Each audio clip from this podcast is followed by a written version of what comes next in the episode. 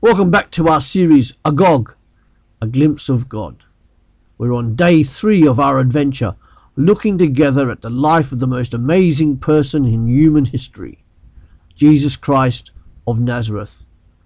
Today, we will look at the first of our Gospels, or portraits, and that is the Gospel of Matthew, and what that Gospel overall teaches us about Jesus Christ of Nazareth. We read about Matthew being summoned to follow Jesus Christ in Matthew chapter 9, verse 9 to 12. Jesus saw a man named Matthew sitting at the tax collector's booth. Follow me, Jesus told him, and Matthew got up and followed him. While Jesus was having dinner at Matthew's house, many tax collectors and sinners came and ate with him and his disciples.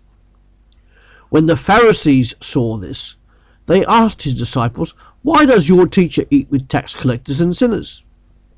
On hearing this, Jesus said, It is not the healthy who need a doctor, but those who are ill. But go and learn what this means.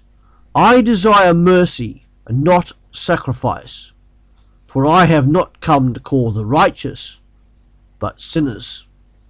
Matthew was one of Jesus' main disciples. He wrote primarily to Jews who knew the Old Testament. Matthew, in his portrait, his Gospel, presents Jesus as the long waited for Messiah to Israel. And he also records Israel's attitude towards Jesus, being this long waited for Messiah.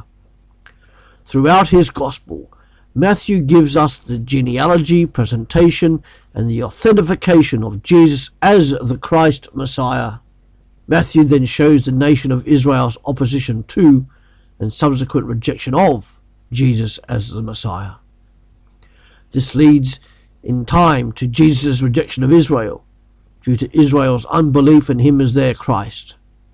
Matthew records in detail the death and resurrection of Jesus, and he concludes with Jesus Christ commissioning his disciples.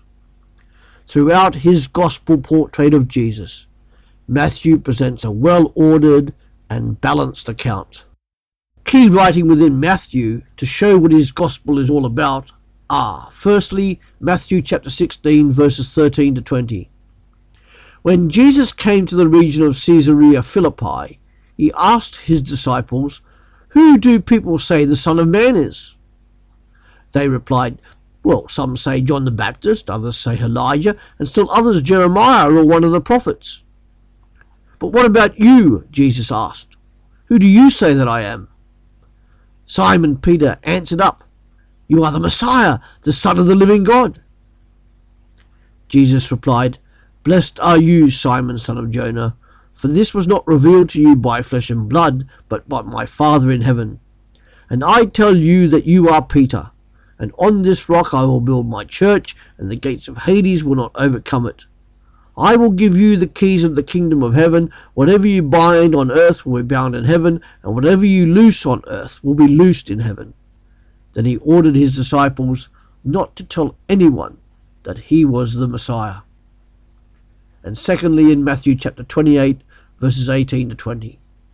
Then Jesus came to them and said, All authority in heaven and on earth has been given to me.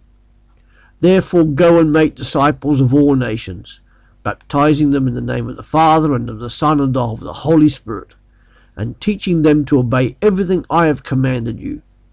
And surely I am with you always, to the very end of the age. So that's Matthew's portrait, his gospel.